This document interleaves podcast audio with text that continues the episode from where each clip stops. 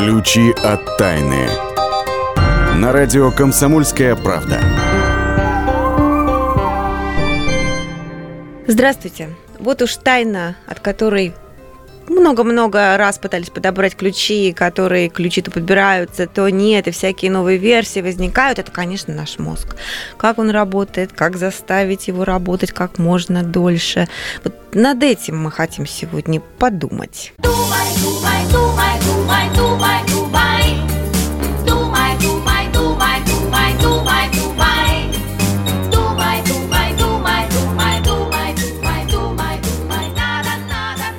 Но как думать, если думать нечем? Точнее, как продлить возможность этого думания в нашем мозгу? Об этом задумался буквально перед нашей программой Ярослав Карабатов, мой соведущий и заведующий научным отделом «Комсомольской правды». Слава, здравствуй. А, очень много исследований на эту тему. Здравствуй. А, здравствуйте, радиослушатели. И причем э, самых разнообразных. Вот мы постарались просеять э, сквозь сито большое количество различных исследований вот, и э, наиболее эффективные подобрать. Вот самое парадоксальное, пожалуй, на мой взгляд, хотя, с другой стороны, почему самое парадоксальное? А, мысль о том, что самые умные люди – это физкультурники. Ты знаешь? Я задумалась глубоко. А что, что задумываться? Вот возьми Государственную Думу, допустим, Валуев, Третьяк и так да. далее, и так далее. Все же, все же умнейшие люди страны. Слава намекает на себя, как бывшего корреспондента отдела спорта. Ну и тут как бы не без греха. Но оказалось, смотри, вот э, интересные исследования проводили несколько ученых, причем, а, допустим, а, вот самое масштабное а, проводил нейрохирург из Швейцарии Мария Аберг. Она исследовала 1 миллион человек и выяснила, что у людей э, у которых сердечно-сосудистая система здоровая, они угу. тесты на когнитивные способности проходят гораздо лучше, чем э, люди, у которых какие-то проблемы с сердечно-сосудистой системой. Когнитивные этом, способности это вот умственное, умственное мышление, да. При этом угу. не обязательно человек должен быть э, накачанный, как Шварценеггер, и при этом не обязательно должен э, пять раз в неделю ходить в тренажерный зал. А вот интенсивность угу. нагрузок и вообще как бы объем там, мышечной массы он никак не влияет. Важно, чтобы человек был просто ну, физически здоров. Угу. И вот в развитии этой темы проводил эксперимент э, очень интересный американский биолог э, Джастин Ротс. Он ну, попытался смоделировать э, устройство нашего общества. То есть он значит, взял мышек, рассадил их по четырем клеткам в одну значит, золотую молодежь. У них была там сладкая водичка, всякие там деликатесы, сырочек такой, вот там тыквенные семечки, чтобы погрызть. Прекрати, вот уже ничего не надо делать было. Ага. Значит, э, вторая группа, ну, так назовем ипотечники, да, то есть это вот ребята, которым по неволе нужно, э, нужно было бежать куда-то э, за, длинным рублем и так далее, и так далее. У них стоял, значит, такой беговая дорожка, ну, знаешь, белка в колесе, да? да? да. Вот, она, вот она у них стояла такая, и мышек, там было, устройство клетки, что мышки по неволе вынуждены были туда заходить и бегать. Угу. Плюс у них было много игрушек различных. А вот, и еще одна клетка – это контрольный образец – вот, в итоге а, проводили исследования, а, ну, по окончании там, условно говоря, выяснилось, что оказывается у грызунов, которые а, которые быстро бегали, которые там... Которые, которые типа ипотечники. Да, спортсмены. Угу. Спортсмены. Спортсмены ипотечники, ага. так их назовем. Которым нужно было бежать да, для того, да, чтобы да, выжить. Да. Ага. Вот оказывается, что у них а, в головном мозге появлялось вдвое больше новых нейронов а, то есть ну, нейронные связи между мозгами, они же обеспечивают нам интеллект по большому счету, так, то есть так, ну, способность так. Вот, переносить информацию. Вот. И оказывается, вот спортсмены по сравнению с вот этой вот золотой молодежью, которая вот там загнивала и растлевалась со сладкой водичкой, кока-колой и все остальное, э, гораздо умнее. Более того, а он проводил э, еще один более интересный эксперимент. Он скрещивал вот этих вот бегунов, спортсменов, да, между собой, э, ну, с целью... Э, посмотреть, что будет потом, посмотреть, передадут будет ли они да, вот передадут. эти вот набеганные да. гены. Так данные. вот, выяснилось, что вот за 20 лет объем мозга хвостатых спортсменов увеличился на 13% по сравнению с контрольной группой.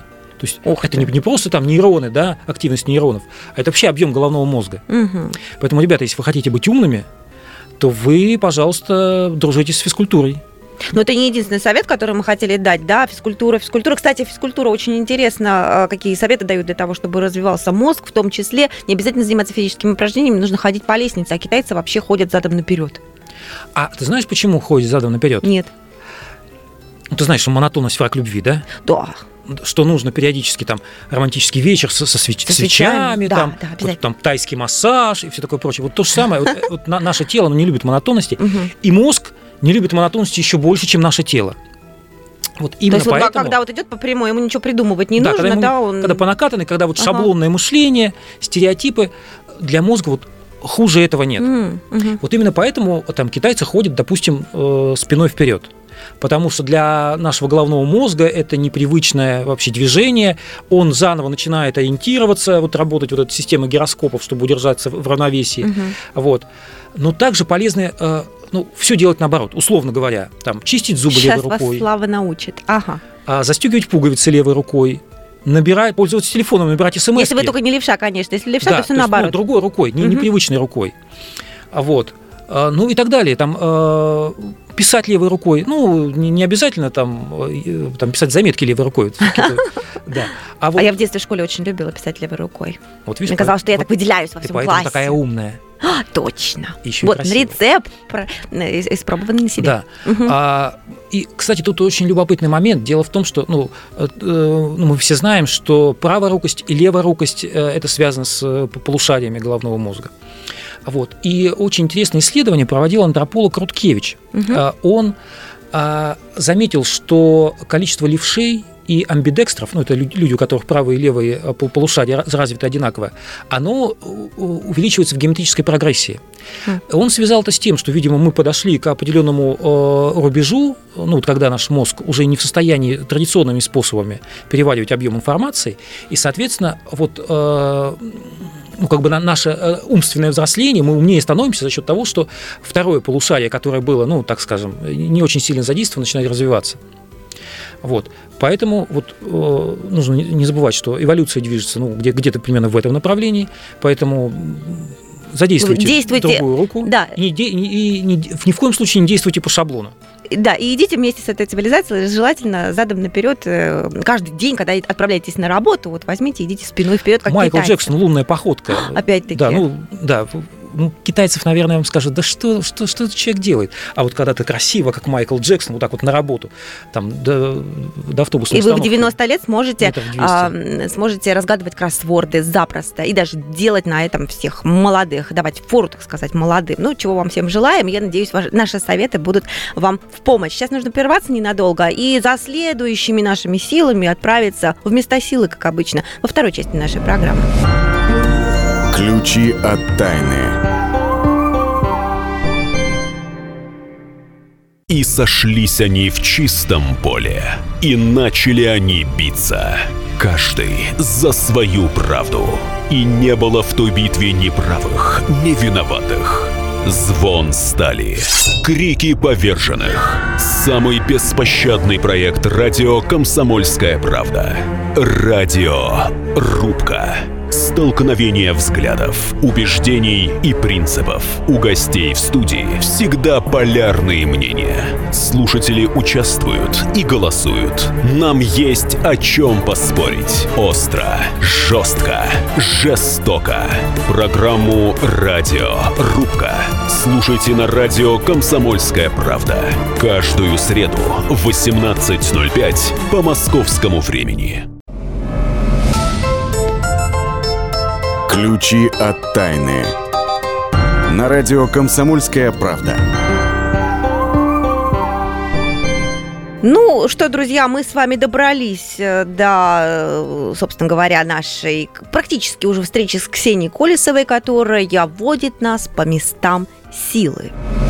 Места силы. И, э, как договорились, в серии ближайших программ в связи с наступающим, наступившим летом мы вас будем возить на юг, на наши курорты, так, чтобы вы тут и отдохнули, ну и заодно на ближайшее место силы сходили. На сегодня мы отправляемся в Астраханскую область, Соленое озеро, озеро Баскунчак, аномальная зона. А все остальное расскажет нам Ксения Колесова. Здравствуйте. Наташ, ну где мы с вами только уже не побывали, вот сегодня мы отправляемся в Астраханскую область, на озеро Баскунчак, соленое озеро, находится в Ахтубинском районе Астраханской области. Расположено оно у горы Багдо, и само это название, и само это место тоже называют аномальными. От этого озера до Каспийского моря почти 300 километров, а до Волги 50 километров. Смотрите, какое прекрасное расположение. В 90-х годах здесь организовали Багдинско-Баскунчанский заповедник государственный. И на самом деле сюда устремляется множество туристов вот уже много лет. Так что же привлекает сюда этих паломников и туристов? Ну, во-первых, это целебная соленая вода. Благодаря высокой концентрации солей э, человек может свободно лежать на поверхности озера, не прилагая к этому никаких усилий, читать газету и даже что-то еще удерживать на воде. Дело в том, что Баскунчак – это особое углубление на вершине соляной горы, которая уходит на тысячи метров под землю. И э, прикрыта эта гора осадочными породами. Издревле баскунчаки добывали соль. Интересно, что в отличие от многих других соляных месторождений, баскунчак может восстанавливать потерянные запасы благодаря такому естественному привнесению солей, питающими озеро источниками. На самом деле на горе отмечают сразу несколько оздоравливающих факторов. Ну, это залежи лечебных глин, аналогичные по составу и полезностям грязи Мертвого моря, благодаря которым есть возможность принимать грязевые ванны, купаться в рапе или рапе,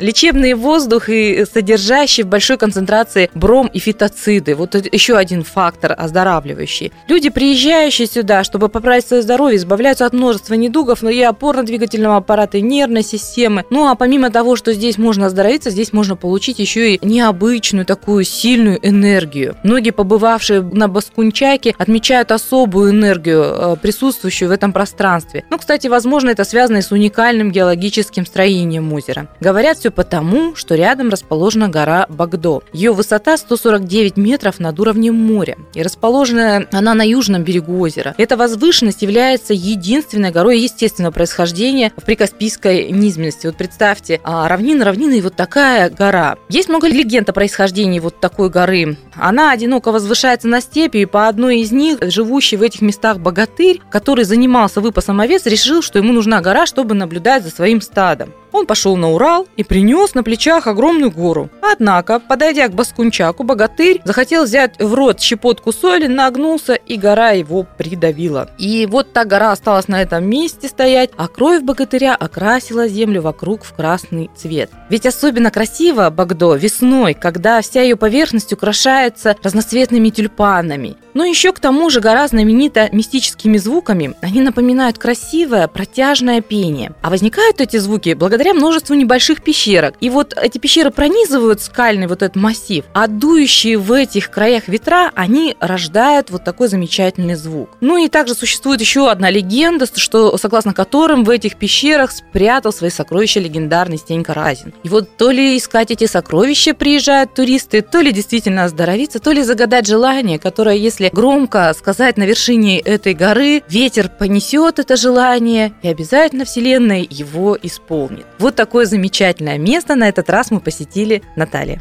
Большое спасибо, прям прям завтра захотелось туда ехать, эм, но не могу. Нужно дальше готовить для вас программы, э, в частности, вместе с Ксенией Колесовой, нашу одну из любимейших рубрик «Бабушкин оберег». «Бабушкин оберег».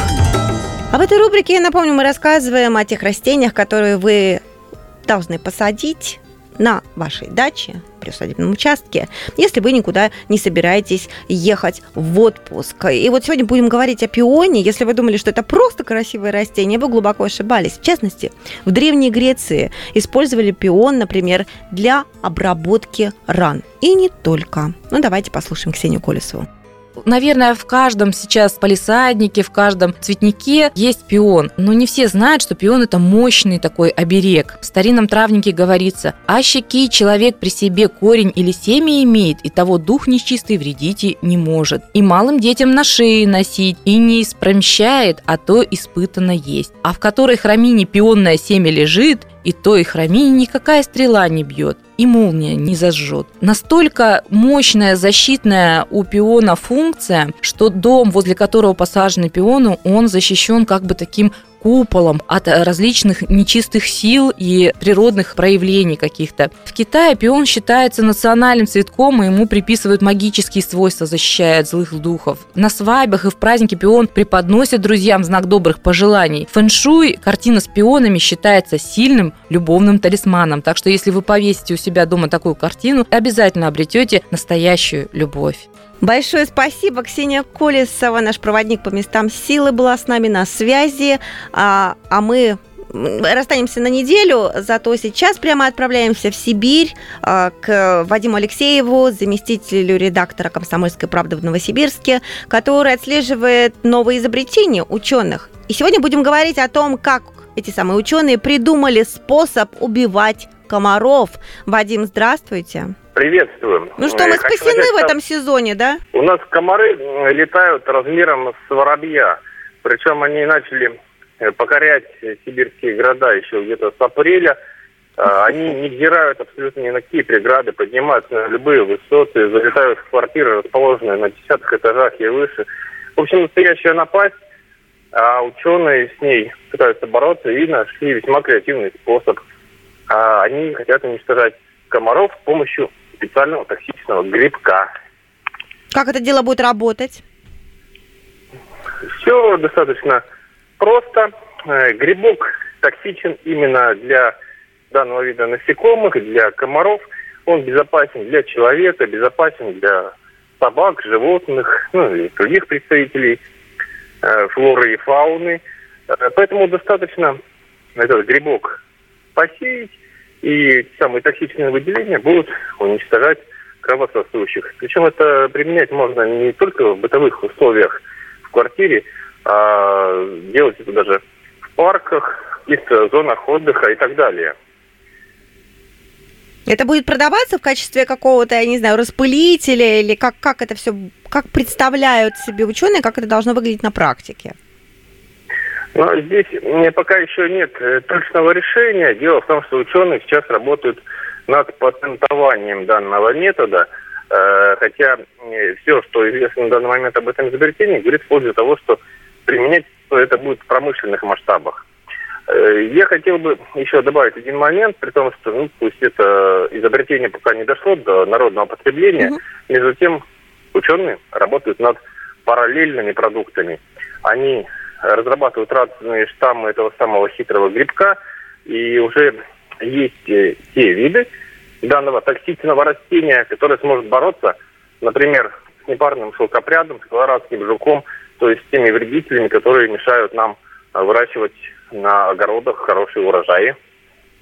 Ну вот и, и наконец-то наше сельское хозяйство поднимется с колен. Ну что ж, пожелаем ученым удачи и поскорее бы все эти прекрасные разработки внедрить в нашу жизнь. Большое спасибо, Вадим Алексеев, заместитель редактора «Комсомольской правды» Новосибирске, обязательно передаст мое пожелание этим самым ученым.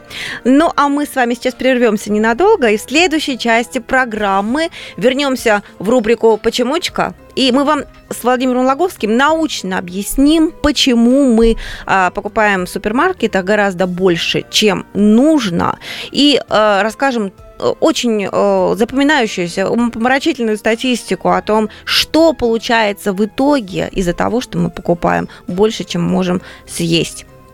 Встретимся через несколько минут. Ключи от тайны.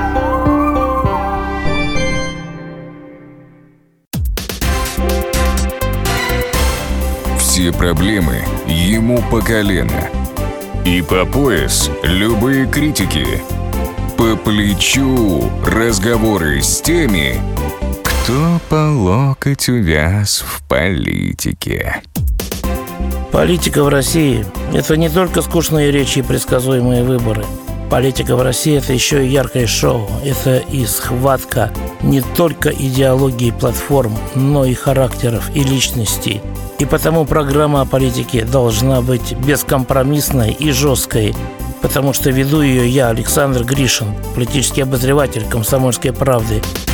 Политическое шоу «Руки по локоть» с Александром Гришиным. Слушайте каждый вторник в 16.05 по московскому времени. Ключи от тайны. На радио «Комсомольская правда». Так, друзья, мы дошли до третьей части «Ключи от тайны», и в студии уже появился Владимир Логовский, наш научный обозреватель. Здравствуйте. Здравствуйте. Это означает, что мы добрались до нашей рубрики «Почемучка». Почемучка. И сегодня озадачились вопросом, который вот абсолютно точно всех касается. Почему в супермаркетах, просто в магазинах мы покупаем намного больше, чем нам нужно? Разложим эту проблему по полочкам, так сказать, по, по магазинным полочкам вместе с Владимиром Благовским. Пожалуйста. Твое почему это уже следствие более, более э, всеобъемлющей проблемы, более другого вопроса. Почему на свалках оказывается так много продуктов? И уже ответ в том, что мы покупаем много лишнего, они забиваем вот этим лишним в холодильнике, даже там они портятся, и в итоге продукты оказываются, оказываются на свалках. И вот вопрос. Теперь отвечаем на вопрос. Почему да? мы покупаем столько много, столько много лишнего? Да, конечно, кое в чем ты права.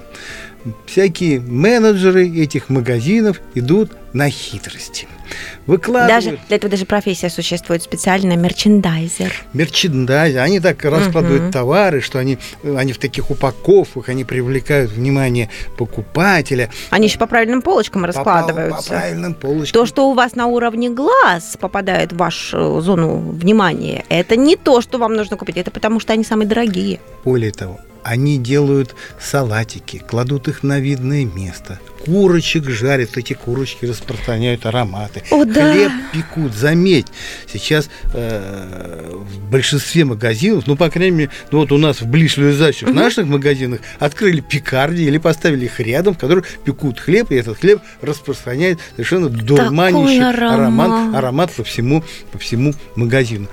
А еще что, знаешь, что придумали? Нет, пока. Соленья, огурчики всякие там разло, разро, разложат, ага. яблочки маринованные, а рядом бутылочку водки поставят. Mm-hmm. Как бы, знаешь, э, я, мне даже говорить-то трудно. Э, дело к вечеру.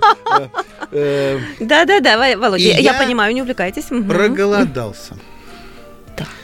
И вот сейчас в этом проголодавшемся состоянии мне ни в коем случае нельзя идти в магазин. Потому что даже не ухищрение вот этих мерчендайзеров главное, а в том, что я голоден. А, раз, mm-hmm. а когда я голоден, ну или другие люди голодны, у них в организме вырабатывается такой особый гормон грелин. Обнаружен он был давно, еще в 1999 году нашли японцы, а канадские ученые все время провели испытания, как же этот э, гормон и голод, собственно, действует на э, организм человека и на его восприятие продуктов.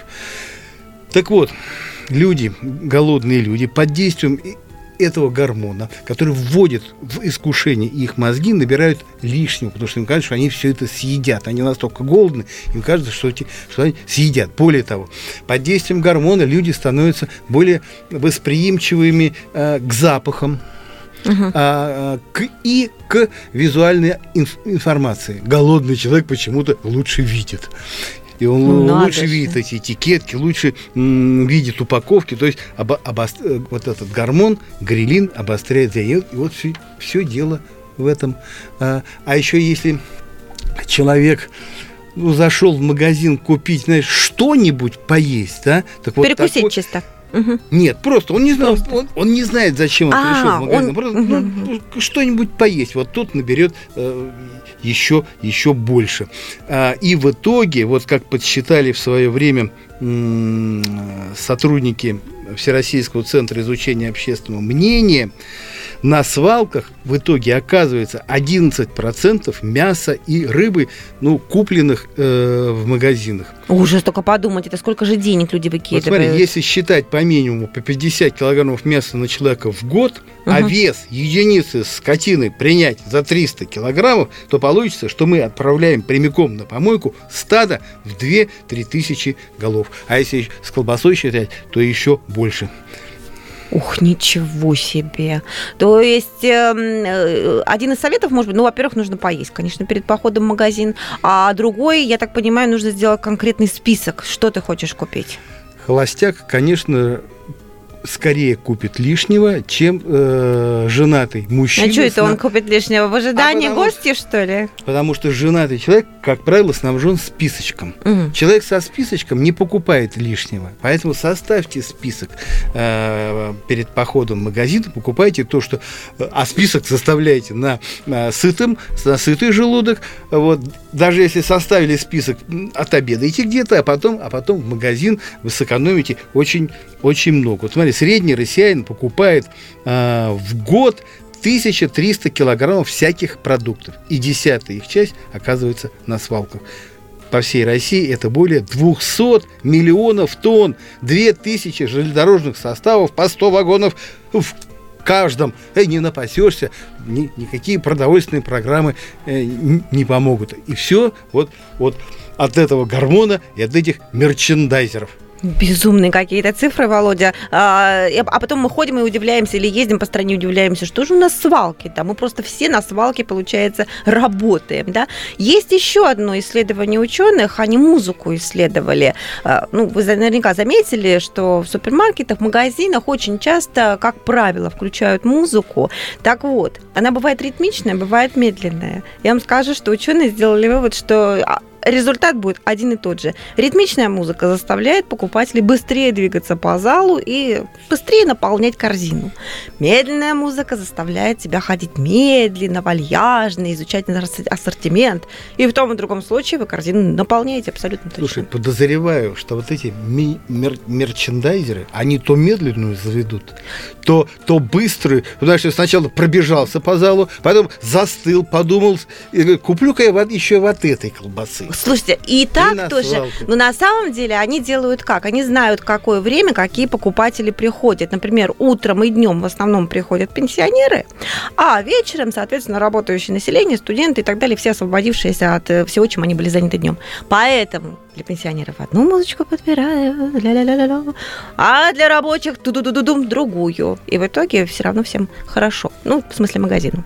Знаешь, вот самые расточительные, оказывается, это молодые люди, которым э, не стукнуло еще 30, 35 лет. Вот эти совершенно не понимают, что покупают такие и ходят по магазину, вернее, приходят из магазина эдик, эдакими хомяками, знаешь, запасливыми. Вот. Пенсионеры более экономные. Но если у пенсионера много денег, то он накупит про запас. Поэтому все наши советы, я надеюсь, пойдут на пользу и расточительным пенсионерам, и эм, э, тем, которые до 35 лет особенно расточительны. Мы сейчас оставим вас э, с Володей с нашей постоянной рубрикой «Темные истории». На этот раз приготовили для вас э, историю о взрыве таинственной планеты Фаэтон, о том, как пришельцы с нее, якобы по одной из версий, оказались а, предками жителей Латинской Америки. Ну и о том, почему эта планета в итоге погибла. Послушайте, а через короткий перерыв вернемся в эту студию. Темные истории. На радио «Комсомольская правда».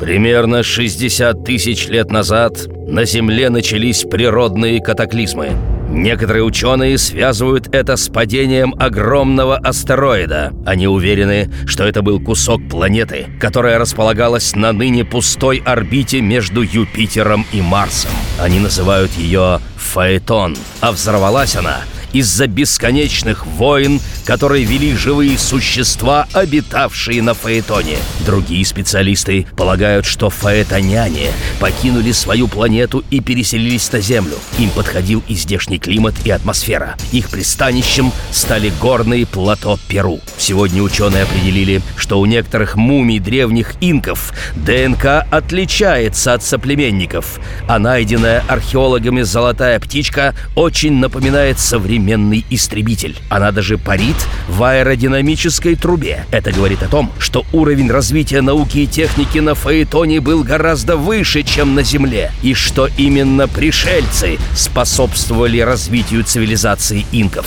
А древние майя также уверяли, что на нашу планету прибыл из космоса золотой корабль. На нем была и женщина, которая стала проматерью человеческой расы. Как считают ученые, жизнь существовала практически на всех планетах Солнечной системы, но неправильная хозяйственная деятельность и военные распри, а также возможные столкновения с астероидами привели к уничтожению цивилизаций. Печальная история виртуального фейтона предупреждает землян об участи тех, кто не бережет то, что имеет.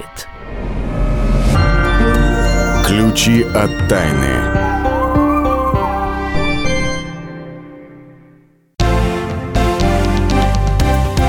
Здравствуйте. Я Евгений Беляков, заведующий отделом экономики газеты «Комсомольская правда». Я знаю почти все об экономике страны, личных финансах и время от времени даже играю на бирже.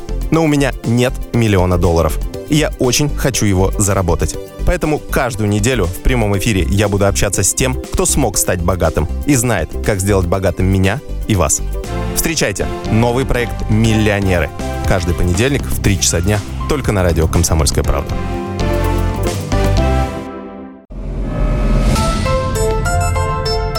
Ключи от тайны. На радио «Комсомольская правда». Слав, скажи мне, пожалуйста, у тебя никогда не было бороды? И никогда не было. Такой всегда когда гладко выбритый. Отрастает, она начинает колоться, и, и- и мне неприятно это, я сбриваю. А вот что ты скажешь на э, результаты исследований Пентагона, которые якобы показывают, что наличие бороды имеет прямое отношение к боевой эффективности? Ты не хочешь быть боевым, эффективным, потенциальным командиром?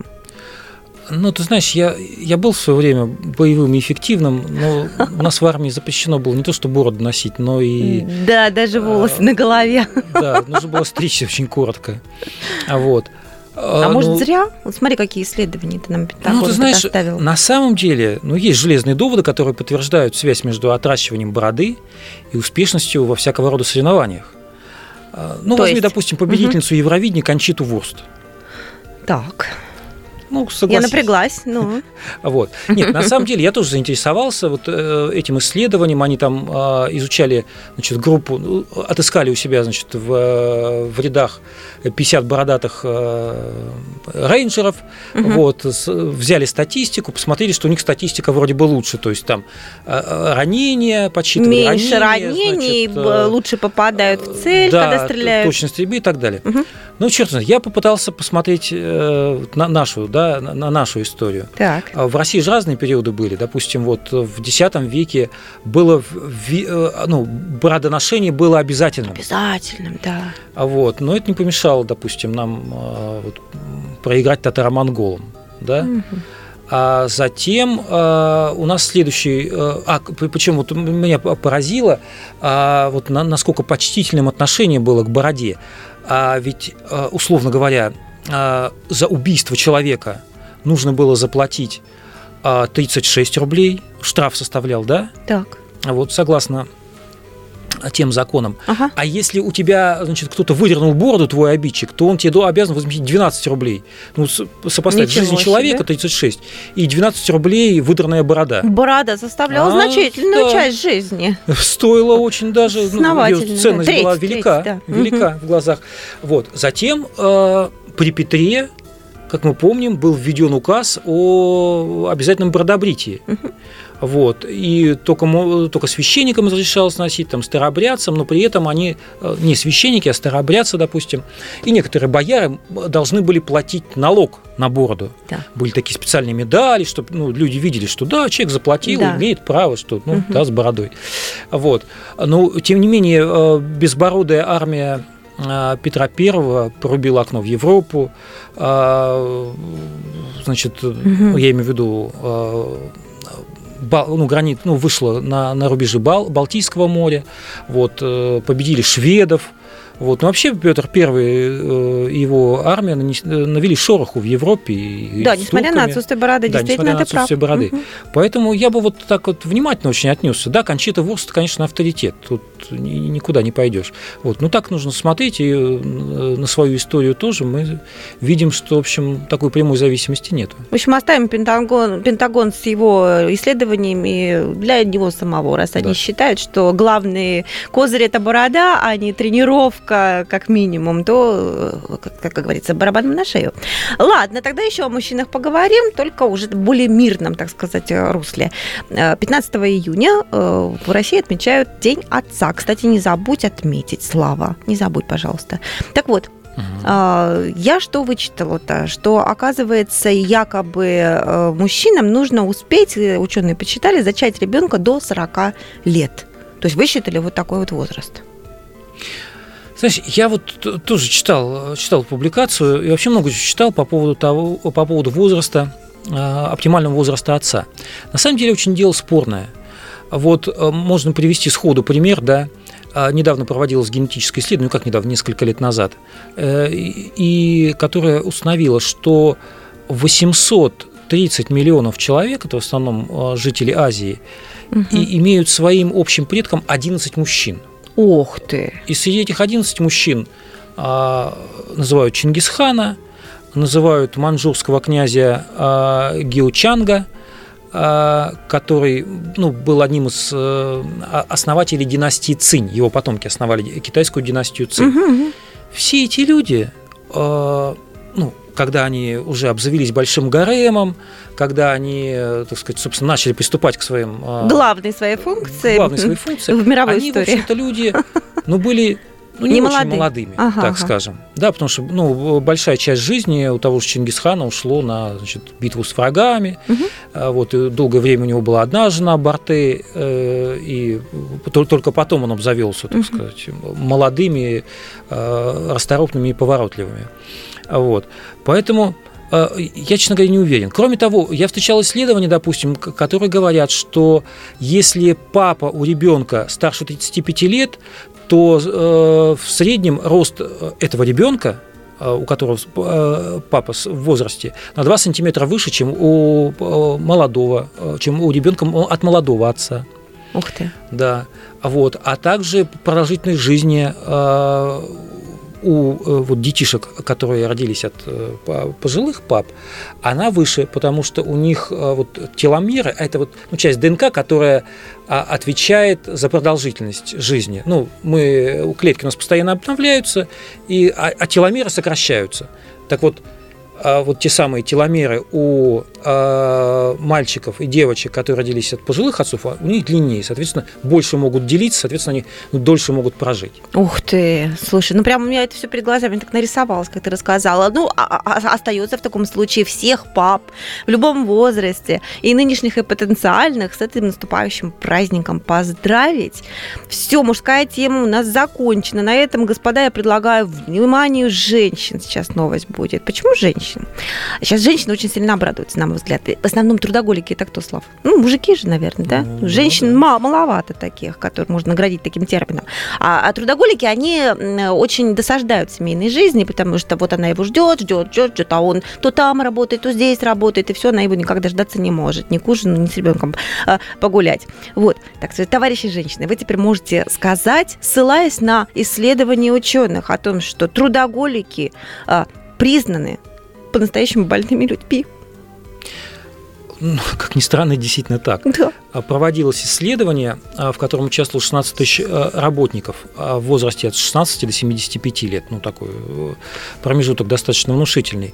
Вот среди этого числа, 16 тысяч, выявили 1200, ну, 1300, будем считать так, округленно 1300 а, трудоголиков. Это где-то в районе 8%, то есть их, в общем-то, не так уж и много на самом деле. Вот. И, значит, э, выяснили их состояние здоровья. И оказалось, что треть из них, то есть 32,7%, они страдают синдромом дефицита внимания и гиперактивности. Ну, ты знаешь, вот э, школьников сейчас часто говорят, вот это проблема у школьников. Да, да, да, да, да, гиперактивность, да, не может э, сосредоточить внимание. Да, да, и он там весь класс на уши ставит. Угу. Я теперь понял, что, оказывается, вот действительно, вот, когда врывается в кабинет человек и кричит, где заметка в номер, Карабатов? Вот, я теперь понимаю, что вот они, трудоголики. Вот. Поэтому... Типичное проявление. Да, можно спокойно продолжать раскладывать пасьянс на компьютере. Потому что это больные люди. Ну вот. А, и там еще вот такой момент, помимо вот этого вот синдрома гиперактивности, у них есть 25%, то есть это, это каждый четвертый страдает э, обессивно-компульсивными расстройствами. Ну, Переведи. это, грубо говоря, навязчивая идея. Вот Например? фильм «Авиатор» Ди Каприо, да, вот ага. играет главную роль. Вот он, э, у него навязчивая идея, он боится инфекций, микробов и старается не, прикаса, ну, не, не прикасаться к людям, не здороваться и так далее. Вот это вот типичный пример таких. Угу. Вот, то есть мы видим, да, что четверть больна вот одним видом расстройств, треть другим. Поэтому, ребята, давайте вот спокойно, без фанатизма, э, там... Относитесь к своей работе да, без в 6, фанатизма. В 8 пришел, в 6 ушел, час, час перерыв на обед, да, и она, продуктивность работы будет ничуть не хуже. Ну, а если вы все-таки чувствуете себе какую-то подступающую к вам навязчивую идею, какие-то признаки заболевания трудоголизмом, то сейчас у нас будет музыкотерапия для таких людей. Э, древнегреческий философ Демокрит э, считал, что для того, чтобы при любых инфекциях, в том числе смертельных, нужно слушать флейту, не что-нибудь. А если уж, друзья мои, про смерть, при смертельных, смертельно опасных инфекциях нужно слушать флейту, то уж тем более как средство профилактики она нам точно поможет. Поэтому предлагаю сейчас послушать немножко индейской флейты. Вот. Приятного прослушивания. А мы с вами прощаемся. Ярослав Карабатов. Наталья Андреасин. Счастливо. Всего доброго.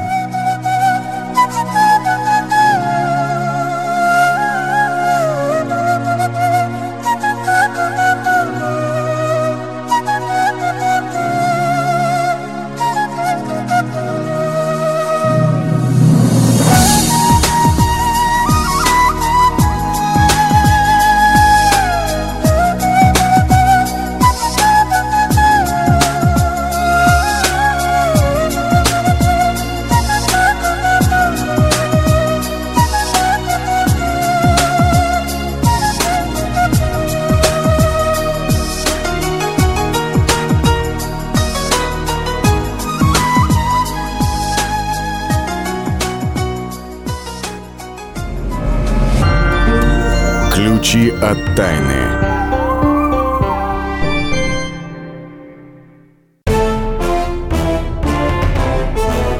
Товарищи солдаты и офицеры российской армии. Полковник Баронец разрешает обратиться. Звоните и задавайте накопившиеся вопросы. Угроза НАТО, жилье для военнослужащих и перевооружение России – Обо всем этом Виктор Баранец знает лучше других. Программу «Военный ревю» слушайте по будням с 5 вечера по московскому времени.